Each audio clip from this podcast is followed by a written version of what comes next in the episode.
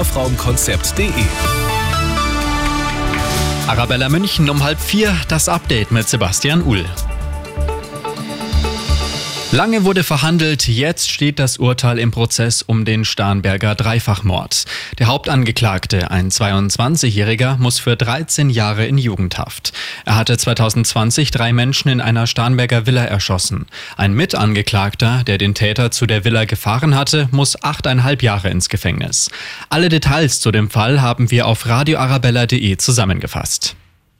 Heiße, trockene Sommer und milde Winter. Der Klimawandel macht sich auch bei uns bemerkbar. Und er wird Geld kosten. Bis zu 900 Milliarden Euro könnten es bis zur Mitte des Jahrhunderts werden. Zu diesem Ergebnis kommt eine Studie des Bundesumweltministeriums. Dabei geht es zum Beispiel um sinkende Erträge in der Landwirtschaft oder Arbeitsausfälle. Traurige Meldung aus dem Landkreis Dachau. Ein 56-Jähriger ist in einer Bergkirchner Firma bei einem Arbeitsunfall ums Leben gekommen. Das Ganze ist offenbar bereits am Freitag passiert, wie die Polizei heute mitgeteilt hat. Hinweise auf Fremdbeteiligung gebe es nicht. Kommen wir noch zu was Schönem und unserer guten München-Nachricht. Schwabing bekommt seine Stadtbibliothek zurück. Nach der Sanierung hat sie ab Dienstag kommender Woche wieder geöffnet.